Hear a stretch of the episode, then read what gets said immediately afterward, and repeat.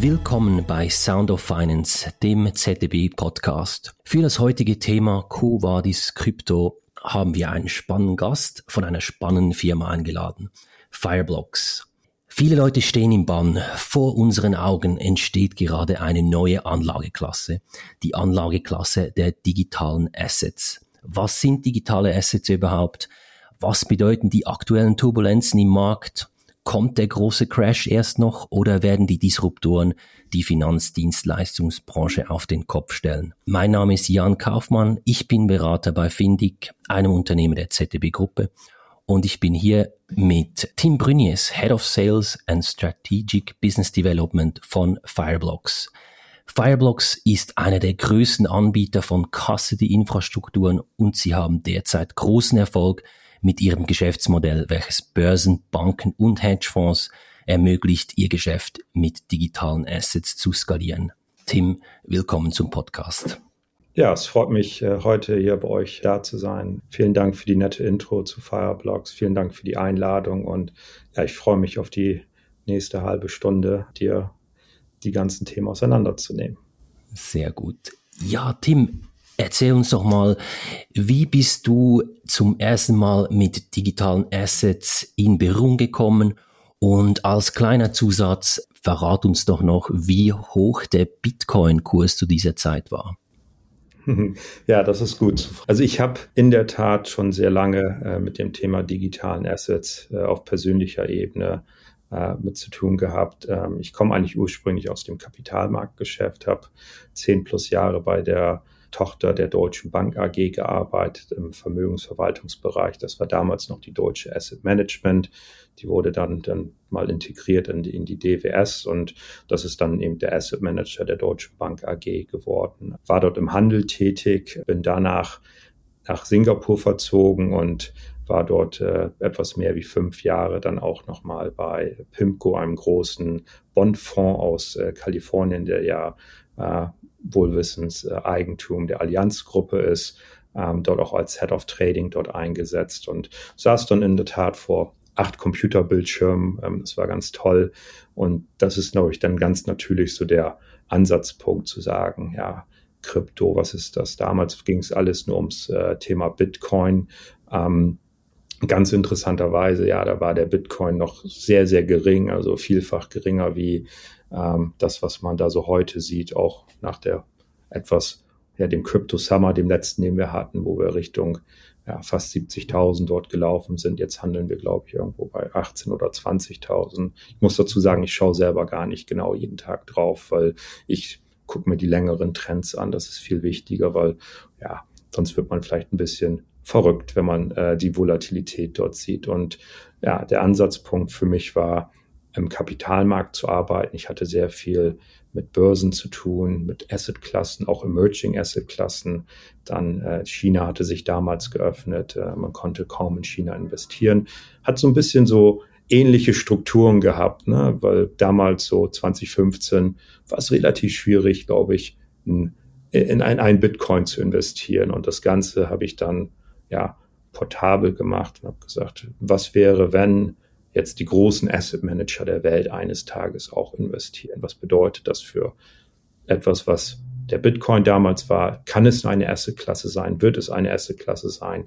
Was müssen da für Determinanten stimmen? Und wird es überhaupt dazu kommen? Und das hat mich dann ja, down the rabbit hole extremst fasziniert, über Jahre auch faszinierend gehalten und ähm, man ist dann durch die mehreren Kryptosommer und Winter gegangen. Das sind Zyklen, die sich immer wieder auftun, so wie wir jetzt im proverbialen Kryptowinter sind. Die Kurse sind ganz stark zurückgekommen. Aber es fühlt sich anders an, das kann ich auch sagen. Es fühlt sich wesentlich anders an, äh, wie das, was man dort in den letzten Kryptowintern äh, dort erkannt hat. Und ja, das ist eine kurze Hintergrundstory, wie ich überhaupt dazu gekommen bin und was mich da interessiert hat. Infrastruktur. Sehr gut. Ja, du hast Bitcoin gerade angesprochen. Bitcoin ist mit Sicherheit das bekannteste Beispiel eines digitalen Assets. Aber es ist nur eine Anwendung, ich sag mal, im ständig wachsenden Blockchain-Universum, in dem wir alles finden, von digitaler Kunst über tokenisierte Verträge bis hin zu äh, Firmen, die nur aus Code existieren. mit vollautomatisierten Abstimmungs- und Belohnungssystemen. Doch trotz dieser Vielfalt äh, haben wir vor einigen Monaten Preiskorrekturen von bis zu 90 Prozent und zwar quer durch die ganze Anlageklasse gesehen. Ähm, kann man da überhaupt noch von einer gesunden Korrektur sprechen oder ist das jetzt der Anfang der großen Ernüchterung? Ja, man kann jetzt vielleicht doch mal so ein bisschen den Gartner Hype Cycle auch mal betrachten. In welcher, ja, in welcher Iteration befinden wir uns momentan? Und viele Dinge, die natürlich auch im digitalen Assets-Markt, und ich, by the way, ich finde das ganz spannend, dass du digitale Assets sehr, sehr breit auch dort definierst. Also wir reden hier nicht über Krypto als äh, spekulative Anlageklasse und äh, wird der nächste Coin sich verzehnfachen, verhundertfachen, vertausendfachen, sondern eben sehr breit auch ausgestaffiert. Ja, wie du es schon sagtest, Bitcoin als digitales Gold vielleicht, ja, als Inflationshedge. Ähm, jetzt lässt sich das diskutieren. Ist es momentan einer? Ist es vielleicht noch zu jung dafür? Ähm, aber auch natürlich dann die anderen Assetklassen wie ähm, tokenisierte äh, Dinge. Also ich sehe es immer sehr breit und äh, das, was mich dort eben doch sehr glücklich schätzt, ist, ja, digitale Assets sind wesentlich mehr wie Bitcoin und Ethereum und ähm, äh, das, was du da schon gesagt hast, das Thema Tokenisierung auch, ist natürlich auch viel größer irgendwo als Möglichkeit, Blockchain-Technologie im Finanzmarkt auch einzubringen. Ja, und das sehen wir auch. Also wir sehen es bei Fireblocks und ich bin mir sicher, da werden wir später auch noch drüber sprechen, was so die Use Cases sind, die wir dort bei Fireblocks supporten. Ob es jetzt ein junges, kryptonatives Unternehmen ist, das eher Richtung äh, Bitcoin und Kryptowährungen schielt oder vielleicht doch eine Bank oder ein Finanzinstitut ist, was sich auf das Thema Tokenisierung dort einschießt. Ja, ähm, äh, du hast gesagt, eben Bitcoin, digitales Gold, ähm, das, äh, ja, da gibt es sicher viele Leute, die das anders sehen. Allgemein habe ich das Gefühl, dass die Skepsis ein bisschen äh, kommt.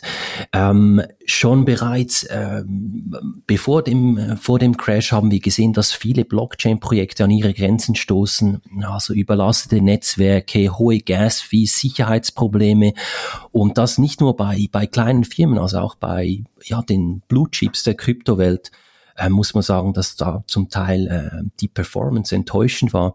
Ähm, Kryptowährungen haben versprochen, schneller, sicherer und besser skalierbar zu sein. Müssen wir auch ein bisschen unsere Erwartungshaltung anpassen? Ja, ich würde nicht sagen zwangsläufig die Erwartungshaltung. Ich glaube, die ist auch, es gibt nicht eine Erwartungshaltung, ja, sondern es gibt, glaube ich, ganz viele Erwartungshaltungen. Es gibt Unternehmen, die gehen sehr nüchtern an das Thema Blockchain-Technologie ran. Ähm, es gibt Unternehmen, die sicherlich sich sehr viel davon versprechen und unter Umständen vielleicht auch enttäuscht werden, vielleicht weil sie die falsche Technologie einsetzen, ähm, vielleicht weil die Technologie missverstanden ist. Also es ist eben noch ein sehr ja, juveniler äh, Markt, ein juveniles Ökosystem, was jetzt gerade erst wächst und ähm, die Erwartungshaltungen sind in der Tat teilweise sehr hochgeschraubt. Da bedarf es natürlich auch einer gewissen äh, Klarheit und auch äh, Klarheit in der Maße, dass man selber für sich als Unternehmen sehr gut eingrenzen kann, wo soll denn die Reise überhaupt hingehen, ja, und was brauche ich dafür? Ähm, wir zum Beispiel bei Fireblocks ähm, haben äh, eine, auch eine, eine interne Consulting-Tätigkeit, auch eine Verantwortung, gewisse Dinge zu erklären. Sowas, was wir zum Beispiel auch mit euch machen würden, mit euren Kunden zusammen, kollaborativ. Wir bringen halt auch eine gewisse Expertise mit an den Tisch. Und das ist ja, glaube ich, auch dann sehr wichtig, das einzugrenzen ähm, und Erwartungen dann vielleicht auch auf ein gesundes Maß herunterzubringen. Ähm, es gibt sicherlich Geschäftsmodelle, die kann man eher wie die große Fantasie oder den großen Traum auch bezeichnen. Nichtsdestotrotz hat jeder das Recht, ähm, auf einer Technologie zu bauen, die ihm das erstmal ermöglicht. Ob alles erfolgreich sein wird, das zeigt die Zukunft. Ich glaube, äh, so wie es äh, auch in gestandenen Geschäftsmodellen ist, nicht zwangsläufig ist alles immer erfolgreich. Ja, und so sollte es auch sein. Wenn man sich ein bisschen umhört, ich bin jetzt auch seit längerer Zeit ähm, schaue ich mir gerne die News an und ich habe das Gefühl, jetzt in diesem Bear Market zeigt sich eines und zwar, die Meinungen der Experten gehen extrem auseinander. Also ich habe gelesen, das Wall Street Journal schreibt zum Beispiel, die Party ist vorbei, dann Times sagt, beide Dip. Warum ist die Community jetzt gerade so gespalten? Ja, ich denke, dass natürlich die äh, sehr große Marktbewegung auch eben äh, ja, befeuert auf, auf, aufgrund der Tatsache dieser hohen Erwartung natürlich für viele und für einige vielleicht enttäuschend ist, ja. Andere nehmen vielleicht die andere Seite und sagen, ganz ehrlich, also das ist äh, die Einladung zum äh, Nachlegen, zum Kaufen, zum Weiterinvestieren.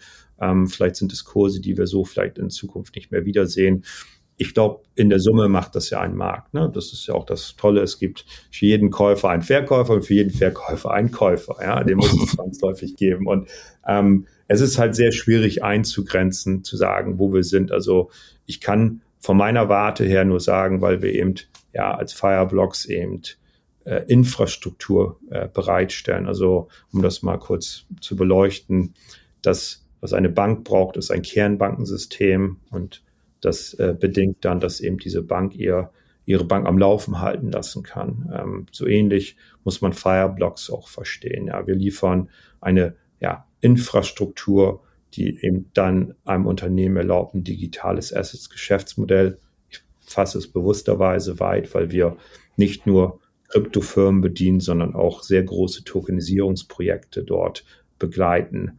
Ähm, dieses Unternehmen kann dann sein digitales Assets-Modell aufbauen, ähm, testen und dann weiter skalieren ne, mit den Dingen, die dann in Zukunft auch noch kommen wird. Also es muss wirklich so als tiefe agnostische Infrastruktur verstanden werden und oben drüber kommen dann die Use Cases und die Innovationskraft ist natürlich äh, ziemlich stark in diesem ganzen digitalen Assets-Markt, was wiederum dazu führt, dass so wie Dinge sehr schnell auftauchen, auch natürlich gewisse Dinge auch sehr schnell wieder verschwinden werden. Und das ist dann auch, glaube ich, dann eben ja, widerspiegelnd in dem Marktumfeld, in dem wir uns befinden, was auch, auch sehr volatil ist, weil eben die Innovationskraft so hoch ist.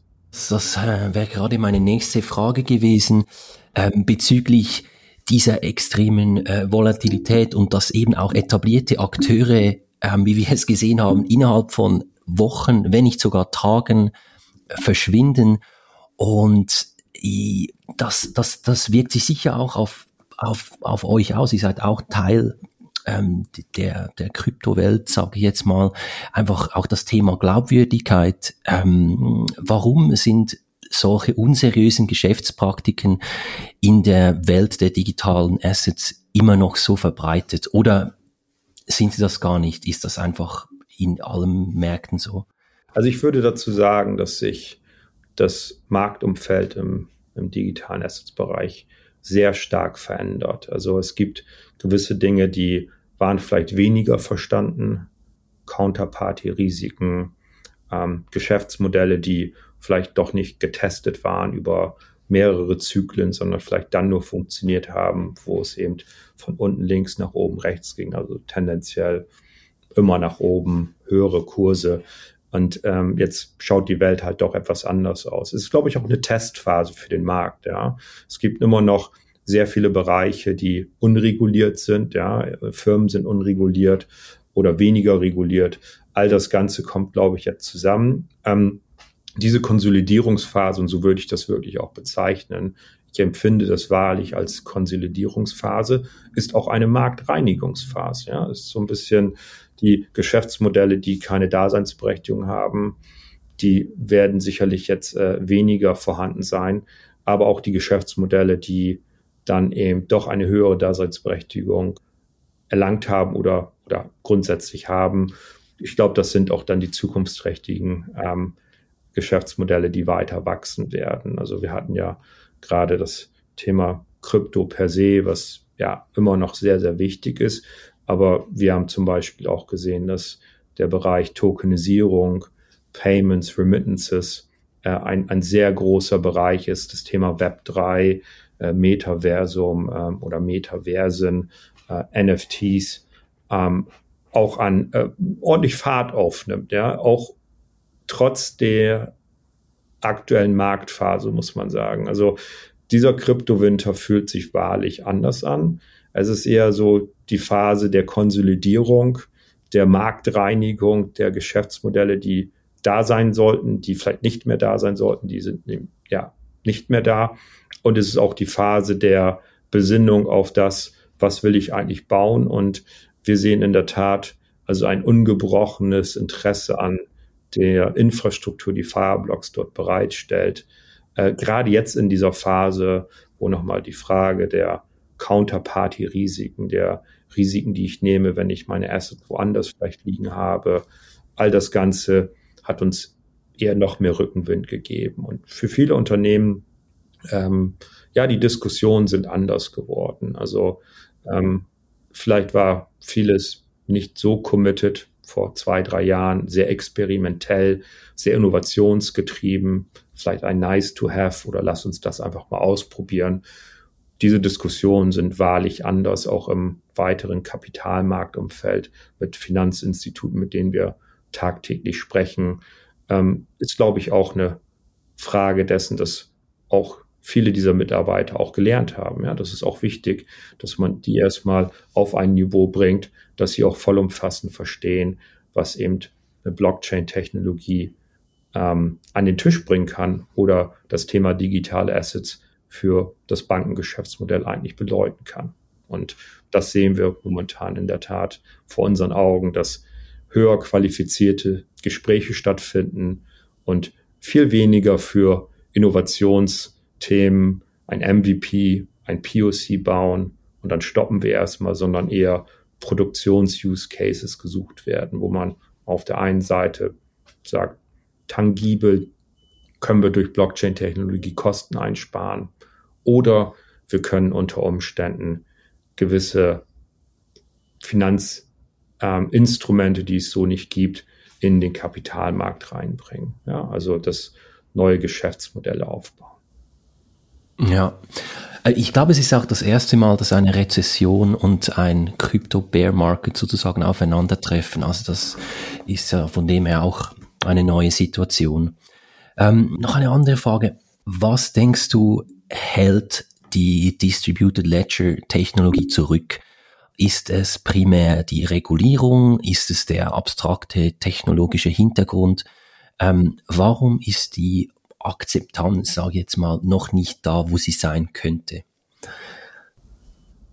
Gut, ja, also du hast im Prinzip ja schon eigentlich zwei große Themen angesprochen, Technologie und Regulatorik. Ja. Ähm, ich habe sehr lange in meinem hochregulierten Finanzumfeld gearbeitet. Das Thema Technologie ist ganz toll und nice to have in der Abwesenheit von klarer Regulatorik Do's und Don'ts, was darf ich als Finanzunternehmen machen, was darf ich nicht machen, ähm, wird da relativ wenig auf der Technologieseite getätigt. Also vollkommen richtig. Zweierlei große Themen sind sehr wichtig. Das eine bedingt das andere mehr äh, wie das andere. Ist in der Tat die regulatorische Klarheit, ist die Eintrittskarte zu einer weiteren Adoption, was das Thema Technik angeht. Distributed Ledger Technologie, DLT, Krypto-Tokenisierungsprojekte. Ähm, das Gute, die gute Nachricht ist, ich glaube, von der Adoption sind wir eher bei null wie bei eins. Also wirklich noch sehr in sehr Kinderschuhen unterwegs. Ähm, nichtsdestotrotz habe ich das Gefühl mit den vielen Gesprächen, die wir führen mit unseren Kunden, mit unseren äh, potenziellen Kunden, mögen das Finanzinstitute sein, mögen das vielleicht kryptonative Unternehmen sein mit innovativen Geschäftsmodellen, dass eben diese Gespräche wesentlich erwachsener geworden sind, ja, wesentlich mehr Knowledge dort auch diskutiert wird. Also ähm, eines der dritten Themen, Regulatorik und Technik. Ja, ohne regulatorische Klarheit passiert auch die beste Technologieadaption nicht. Ähm, das andere, das dritte Thema ist natürlich auch Wissen auszutauschen, ja, Erfahrungen aufzubauen, ja, Knowledge-Transfer zu betreiben. Und all das sind so drei Themen, die, glaube ich, sehr, sehr offensichtlich jetzt zusammenstoßen in einem positiven Sinne. Auch wenn Krypto jetzt gefallen ist, ähm, es wird fleißig weitergebaut. So ist meine äh, äh Wahrnehmung hier in dem breiten Marktumfeld. Ja, bleiben wir gerade ein bisschen bei der Technologie. Ich glaube, im Technologiebereich scheint es einen Konsens darüber zu geben, dass die Blockchain-Technologie ein wichtiger Bestandteil von Finanzdienstleistungen sein wird. Gerade ist eure User-Konferenz, die Spark 22 in Barcelona zu Ende. Wo spürt ihr kundenseitig das größte Interesse? Ja, es sind äh, in der Tat äh, interessante Zeiten. Also wir sind ja wirklich noch ein sehr junges Unternehmen, ähm, sind im April 2019 an den Markt gegangen, hatten dort zwei Kunden, haben jetzt mehr wie 1500 Kunden, haben in der Tat, wie du es gerade gesagt hast, unsere erste User-Konferenz in Barcelona veranstaltet mit über 350 Gästen ähm, aus den Strategieabteilungen, aus dem C-Level vieler dieser Kundenunternehmen, die wir dort mit unserer Technologie betreuen. Und ja, es waren sehr interessante Gespräche. Also es war nicht nur eben das kryptonative Unternehmen mit einem innovativen, innovativen Geschäftsmodell, sondern auch sehr viele ja, ähm, Tier 1 Banken, Tier 2, Tier 3 Banken, die schon eine sehr große ähm, Business Legacy haben, sehr lange am Markt sind, sehr viel gesehen haben, aber auch sehr großes Interesse dort daran zeigen, in dem, was wir machen und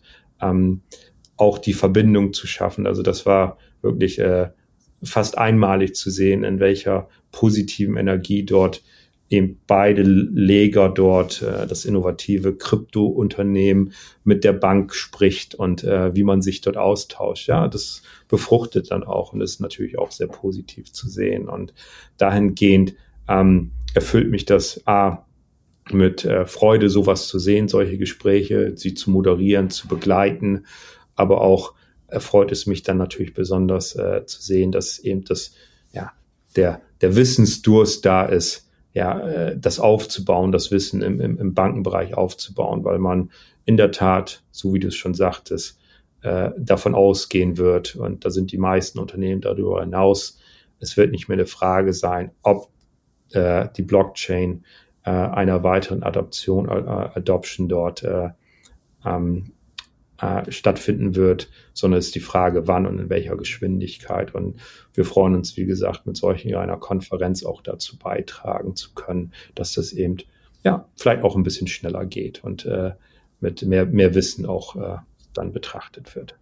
Und was sind jetzt momentan so die Themen, die großen Themen, die jetzt zum Beispiel an der Konferenz angesprochen wurden? Also es kommt eigentlich aus dem Legacy-Bereich nach wie vor ist das Thema, ja, die Verwahrung erstmal. Ähm, wie du in deiner Einleitung gesagt hast, wir sind eine Custody-Technologie-Unternehmen, ein, ein, eine Custody-Technologie-Firma. Das heißt, wir bieten selber regulatorisch keine Custody an. Das ist, glaube ich, auch ganz wichtig zu verstehen, so wie auch der Kernbankensystem-Provider keine Regulatorik anbietet. Ja, der wird ja nicht die Bank. Ah, das würde unsere Kunden disintermediieren. Ja, wir würden so ausschauen wie unsere Kunden und ähm, wir glauben eher daran, dass wir dann im Technologiebereich ja, der Weltmarktführer sein wollen. Das ist unsere Idee.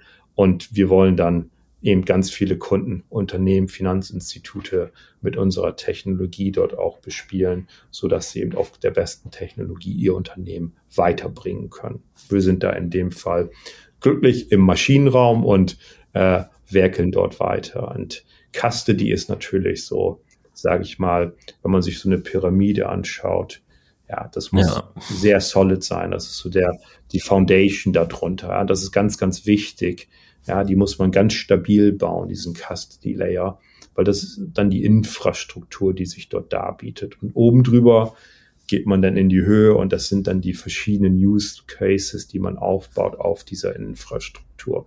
Also das ist natürlich nach wie vor sehr, sehr wichtig. Ähm, ich hatte ja auch äh, in einer der anderen Frage schon gesagt, dass das Thema mit den Unternehmen, die jetzt nicht mehr ähm, da sind, weil sie vielleicht Counterparty-Risiken falsch verstanden haben oder nicht richtig gemanagt haben unter Umständen. Ähm, das Thema ja, Counterparty-Risiko, wer hält eigentlich meine Assets, hat sich da nochmal manifestiert. Für viele ist dann die Marschrichtung, wir machen das lieber selber. Ja? Wir wollen als Unternehmen, als Finanzinstitut für unsere Kunden als Custodian da sein oder unsere eigenen Assets. Warum sollen wir die woanders abladen? Da kreieren wir unnötig viele ähm, Risiken, die wir doch äh, vielleicht besser selber auf einer Technologie wie bei Fireblocks managen können. Das ist so, sage ich mal, die Großwetterlage, was so die Basis angeht.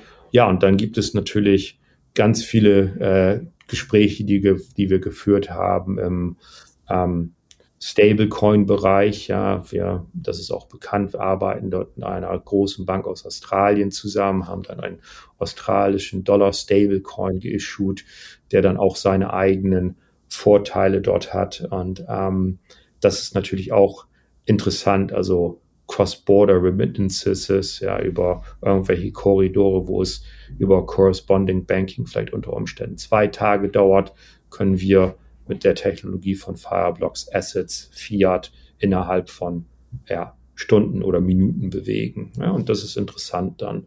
Ähm, das Thema Web 3 im weitesten Sinne, Metaverse, NFTs, ja, Loyalty Rewards Programme, ja, wie kann ich Kundenbindung schaffen? Wir haben ja so einige Meldungen gehört wie Nike, die dort 190 oder knapp 190 Millionen Dollar mit NFTs gemacht haben, über Royalties.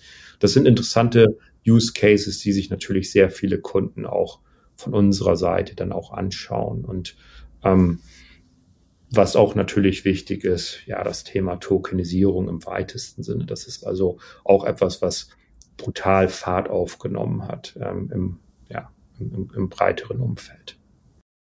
Ja, lass mich da gerade anknüpfen. Also der Markt für NFTs, also sogenannte Non-Fungible Tokens, ähm, ist noch sehr jung, also wirklich sehr, sehr jung.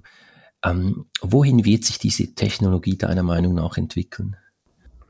Ja, ich glaube, die Technologie hat natürlich äh, sehr viel Möglichkeiten, ja, sich schon in sehr viele Richtungen zu entwickeln. Ein, eine der Bereiche, die ich, die ich besonders spannend finde, ist, wie ich schon gesagt hatte, das Thema Kundenbindung, ja. Auch das Austesten vielleicht, bevor ich Dinge verkaufe, schaue ich sie, ob ich vielleicht über ein NFT verkaufe als, als Drop und vielleicht kreiere ich dort die Nachfrage und dann fange ich dann wirklich im Realleben diesen Schuh dann zu produzieren, falls du dann mit dem NFT mal in das Geschäft gehst. Ähm, Loyalty Rewards, äh, wie gesagt, sind sehr, sehr große Bereiche, die interessant sind, ähm, die ja auch sehr breit gefasst sein können. Und ich glaube, das sind, äh, wie du auch sagtest, eben noch sehr, sehr junge Business Cases. Ähm, ich glaube, es wird auch viele Sachen da drin geben, die wir austesten. Die haben sehr großen Marketing- und Wow-Effekt, aber da steht dann relativ wenig dahinter. Und ähm, über die Zeit, ja, wir müssen das mit Innovation äh, belegen und ähm, betreiben und probieren einfach mal aus und ähm, gewisse Dinge manifestieren sich dann auch äh, über die Zeit und das werden dann auch die Use Cases sein, die dann ähm, ja eben auch Überhand nehmen werden. Absolut.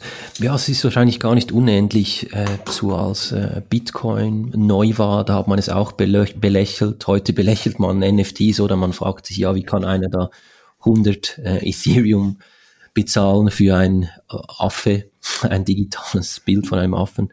Aber wer weiß, äh, wo die Reise hingeht oder die äh, Technologie hat sicher noch einiges zu bieten. Ja, es ist interessant. Also du hast vollkommen recht. Also es gibt da auf YouTube ein ganz tolles Video. Das heißt, What's the Internet Anyway? Das würde ich also jedem empfehlen, sich anzuschauen, der vielleicht in der Position war, an dem Tag auch zu sagen, ja, what's the Internet anyway? Warum brauchen wir überhaupt ein Internet? Was macht das überhaupt? Und es ist ein ganz witziges Video. Und ähm, wenn man so ein bisschen Parallelen zieht, dann, ja, manchmal ist es auch witzig, wenn man darüber lächelt über, ja, what's crypto anyway? What's blockchain anyway? What's NFT anyway? Do we really need this? Und ja, die Schlagzeilen trudeln hier jeden Tag ein. Und ich glaube, was die Antwort darauf ist, ja, we need this, ja, es wird kommen und es wird sich weiterentwickeln. Es ist einfach eine brutal äh, starke Innovationskraft, äh, die uns hier vorantreibt, mit der vollen äh, Logik natürlich auch, dass gewisse Dinge halt sich nicht durchsetzen werden. Aber das muss ja auch nicht so sein. Absolut. Vor welchen Herausforderungen steht die Finanzdienstleistungsbranche und warum könnte die Distributed Ledger Technologie eine Lösung sein? Ja, eine sehr gute Frage. Also ich schaue auf diesen Finanztechnologiemarkt schon sehr, sehr lange, war da auch selber aktiv mit anderen Unternehmen und eines der Themen, die ich immer ähm, ganz offen diskutiere, ist, ja, die Bank hat halt schon einen sehr großen Cashflow. Die Bank hat auch sehr viele Kunden. aber vielleicht hat sie nicht die größten Träume für das, was sie da momentan vor sich hat, das weiterzuentwickeln. Und dann gibt es eben Finanztechnologieunternehmen, die äh, wahrscheinlich große Träume haben und unter Umständen wenig von dem einen oder dem anderen haben. Cashflow wahrscheinlich nicht so viel, weil sie sehr jung sind, weil sie ungeprüft sind und vielleicht haben sie auch noch nicht so viele Kunden. Ähm, es gab natürlich auch Ausprägung dessen, dass man ja eher revolutionäre Strategien gefahren hat und ja, die Banken braucht keiner mehr. Unbank yourself, ja, das hört sich auch alles ganz toll an. Aber ich glaube eher an der ja, kompetitiven Kollaboration und dieser Kollaborationsfaktor ist ganz wichtig. Evolution statt Revolution. Banken haben viele Kunden, Banken haben auch viel Möglichkeit, das Geschäft weiter zuran, voranzutreiben. Aber dazu bedingt es auch, sich natürlich auch mit Unternehmen wie mit Fireblocks auseinanderzusetzen. Ja. Wo geht die Reise hin? Ähm, wir betreiben viel äh, Meinungsbildung natürlich auch. Das ist auch ganz, ganz wichtig. Und mein, mein, mein Gefühl ist es, dass Evolution statt Revolution der bessere Weg ist, der verträglichere Weg ist und dass die sukzessive, äh, das sukzessive Verständnis für Blockchain-Technologie oder andere Technologien sich da noch ausprägen werden, eben sehr, sehr gesund ist, ähm, sich das anzuschauen, ähm, auch zu schauen, was sind ja schon die Risiken für mein bestehendes Geschäftsmodell. Und ich glaube, ja, es gibt viele Use Cases, die zielen darauf ab, zu sagen, wie können wir eine Blockchain einsetzen, um Kosten einzusparen, also eine Maschine, die vielleicht sehr gut funktioniert heute, vielleicht noch besser zu machen. Das ist, glaube ich, ein Ansatzpunkt, der sehr valide ist. Und ich glaube, der andere Ansatzpunkt ist, ja, wie bringen wir irgendwo Innovation, was Produkte, Services angeht, zu unseren Kunden, die wir heute haben, damit auch morgen noch unsere heutigen Kunden auch noch morgen unsere Kunden sind. Und das sieht man ja. Also Kryptohandel, ob man das mag oder nicht mag, man sagt immer, das sind die jungen Wilden, die Krypto handeln. Wenn man sich das mal demografisch anschaut, da gibt es so Studien, da ist das wirklich sehr breit gefächert und ich glaube, da kann man das dann nicht mehr abkanzeln als ja, das ist etwas, was dann wieder weggeht und das braucht halt keiner, sondern im Gegenteil. Ein Ansatzpunkt ist vielleicht die Eintrittskarte zu der Party, die, zu der man kommt. Vielleicht bleibt man für Tokenisierung. Das ist auch gut so. Sehr gut. Ähm, ja, wie hat sich eigentlich die Kundenstruktur verändert bei euch über die Zeit? Ja, also April 2019 sind wir mit zwei Kunden angefangen. Ähm, von denen kann man sagen, die sind kryptonativ, ja, die haben ihr Geschäftsmodell auf Krypto aufgebaut. Viele unserer Kunden kamen natürlich ursprünglich aus dieser Ecke und ja, es ist, glaube ich, relativ einfach geschuldet, dass ähm, die Unternehmen, die dort damals waren, waren eben keine Finanzinstitute, die sich mit dem Thema Krypto auseinandergesetzt haben. Vielleicht war das Thema viel zu klein für die, vielleicht war es zu weit weg von ihrem Bestandsmodell, Geschäftsmodell, welches sie da ähm, verfolgt haben. Das Ganze, ja, da gibt es eine Convergence, ja, das fügt sich jetzt alles zusammen und so kann man das auch bei Fireblocks verstehen, was hochrangig kryptonativ war ähm, vom ersten Tag an, ähm, nimmt nicht den äh, Platz ein im, auf, dem, auf der Rücksitzbank heute, sondern ist immer noch sehr wichtig. Wir sehen sehr viel im Neobankenbereich, wir sehen sehr viel im, ja, im Großbankenbereich, im Privatbankenbereich, ob das jetzt Krypto ist, ob das Tokenisierungsprojekte sind. Ähm, die Reise für mich ist relativ klar.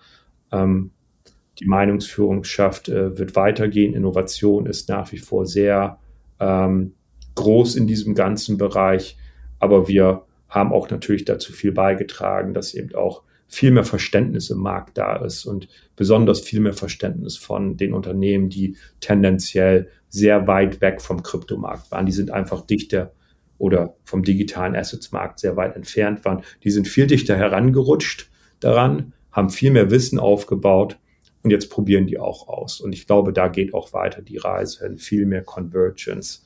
Ähm, große Banken werden äh, eben auch DLT und ähm, Blockchain verwenden. Einige davon, bin ich mir sicher, werden auch im Kryptobereich aktiv werden. Fireblocks bietet die technische Grundlage sowohl für Disruptoren als auch für, sag ich mal, das traditionelle Finanzwesen. Ähm, wen siehst du im Vorteil? Verlangsamt sich die Dynamik für die Disruptoren oder haben die etablierten Akteure aufgeholt? Hm, das ist eine sehr, sehr gute Frage. Also ähm, Disruptoren, ja, also das ist halt die Frage. Kann man wirklich von Disruptoren sprechen oder sind es eher Unternehmen, die Innovation betreiben. Nicht zwangsläufig äh, muss es sein, dass, weil jemand der Erste war, ja, man nimmt da die Innovationshürde, ja, das ist natürlich auch ein Riesenaufwand. Vielleicht sagt man als Finanzunternehmen heute, ich gucke da mit einem gesunden Auge drauf und mache hier Cherry-Picking und suche mir diese drei Use Cases aus. Und ich weiß, dass sie funktionieren. Und ich weiß, ich habe die Kunden dazu. Und ich kann das replizieren. Also ist teilweise auch interessant zu sehen, wie jemand aus der zweiten Reihe, was die Innovationswelle angeht, oder dritten Reihe jetzt kommt und sagt, das möchte ich halt auch machen oder das wollen wir halt auch jetzt betreiben. Ähm, ich glaube, sowas sehen wir ähm, viel mehr und ja, da wird das, ja, das Playing Field, glaube ich, schon einmal sehr äh, gerade gezogen werden eines Tages. Also, dass eben nicht mehr so viel Distanz zu den, ja, zu den Disruptoren, zu den Unternehmen, die hoch innovativ sind. Ähm, ähm, ich habe das Gefühl eher, dass, dass das rutscht alles näher zusammen und äh, es sieht ein bisschen ähnlicher aus in den nächsten Jahren. Und ähm, ich denke, da sind eben auch ja, große Finanzinstitute oder kleine Finanzinstitute, die traditionelle Welt, sehr, sehr gut daran getan, sich jetzt mit dem Thema vermehrt auseinanderzusetzen. Ja. Ob es jetzt Unternehmen sind, die zwei, drei Jahre hinten dran sind, das, das Feld ist ja nicht verloren. Im Gegenteil, vielleicht ist diese Phase jetzt sogar die Phase, genau jetzt aufzubauen, ja, weil jetzt habe ich die Kunden, jetzt äh, fragen meine Kunden danach, aber sie wollen eine Trusted Brand haben. Sie wollen ein Unternehmen haben, was schon seit 100 Jahren dort steht, was sie, sie vertrauen können. Und ich glaube, das ist sehr, sehr wichtig. Gerade in diesem jetzigen Marktumfeld ist es schon so ein Zeitfenster, wo man vielleicht reinschauen kann und sagen kann, ja, wir haben halt eine sehr starke Brand. Wir sind schon sehr lange da. Wir sind immer für unsere Kunden da gewesen. Und wir augmentieren jetzt unsere Infrastruktur mit neuen Offerings, die wir genauso aus der gleichen Hand abgeben, wie wir es vorher auch gemacht haben. Gehen wir nochmal zurück an den Anfang. Quo vadis Krypto? Wohin geht die Reise? Was ist deine Meinung? Wo stehen digitale Assets am Ende des Jahres, vielleicht in zwei Jahren und sagen wir in zehn Jahren? Ja, ich würde also sagen, erstmal, was das Thema Adoption angeht, wir sind eher bei null wie eins. Also ähm, das heißt, Innovation, Adoption wird weitergehen. Ähm, das sehen wir ganz klar, indem wir Infrastruktur, ob es jetzt mit Innovationsteams ist, ob es mit äh, Unternehmen im Produktionsbereich ist, äh, was das Thema ähm, Finanzmarktakteure angeht. Ähm, wir sehen, die Diskussionen sind wesentlich erwachsener geworden, wesentlich äh, detaillierter geworden. Das ist ein sehr gutes Anzeichen, ja, dass da auch auf der Gegenseite nicht nur bei Fireblocks smarte Menschen sitzen, sondern die gleichen Menschen auch genauso smart auf der Seite sind, die Entscheidung treffen. Sollen wir jetzt in den digitalen Assetsmarkt gehen, ja oder nein? Also das ist erstmal, glaube ich, ganz wichtig, diese Reise ist nicht unterbrochen. Wenn etwas passiert, dann hat sie sich, glaube ich, nochmal manifestiert und beschleunigt. Das ist etwas, was wir besonders im, ähm, im traditionellen Umfeld jetzt sehen. Die Gespräche sind einfach viel erwachsener geworden. Und das erfreut uns natürlich auch, weil das, was wir über eine längere Zeit schon gemacht haben, ja, Wissen zu teilen, äh, Geschäftsmodelle zu diskutieren, wo sind die Ansatzpunkte für Finanzinstitute, wo sind sie nicht, ähm, eben auch Guidance zu liefern, ähm, ja, was zu machen ist, was nicht zu machen ist, ist, glaube ich, erstmal so der Grundansatz. Und ja, wenn ich jetzt so auf das Thema digitale Assets am weitesten Sinne spreche, wir werden Krypto haben, wir werden äh, auch äh, Krypto weiter haben. Ich glaube, wir sind so ein bisschen jetzt äh, auf den Tatsachen der auf den, auf den Boden der Tatsachen zurückgekommen, auf den, ja, der Reality-Check. Ähm, vielleicht ist eben der Inflationshedge, der versprochene bei Bitcoin erstmal noch nicht da, weil die Adoption von Bitcoin vielleicht noch zu gering ist. Es glauben zu wenig Leute daran. Ähm, wird es kommen? Ich bin mir ganz sicher, dass es äh, sich weiter manifestieren wird. Ähm, das Thema Tokenisierung hatte ich ja auch schon angesprochen.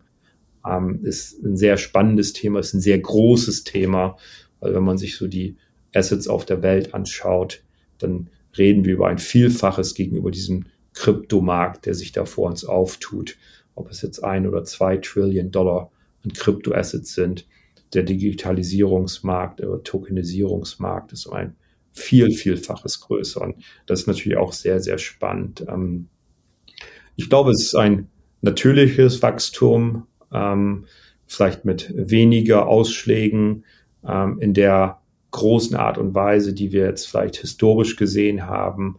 Nichtsdestotrotz muss ich sagen, die Innovationskraft ist ungebrochen. Also mich fasziniert das immer wieder. Ein Jahr in Krypto ist so gefühlt drei bis fünf Jahre im traditionellen Finanzmarktsystem. Und ähm, da muss man auch erstmal mithalten. Und ich weiß auch nicht, wie lange man das natürlich in der Art und Weise durchhalten kann, das permanent mit zu begleiten. Sehr gut. Ja, das ist doch schön. Wir werden den Podcast optimistisch, sage ich mal. Ähm, optimistisch. ja. Realistisch optimistisch. Perfekt. Ja, Tim, vielen Dank, dass du heute zum Podcast gekommen bist und deine Insights mit uns geteilt hast. An unsere Zuhörer, vielen Dank, dass ihr dabei wart. Lasst uns in den Kommentaren wissen, was ihr über die Zukunft von digitalen Assets denkt. Falls euch der Podcast gefallen hat, dürft ihr ihn gerne teilen und liken. Danke fürs Einschalten und bis zum nächsten Mal bei Sound of Finance.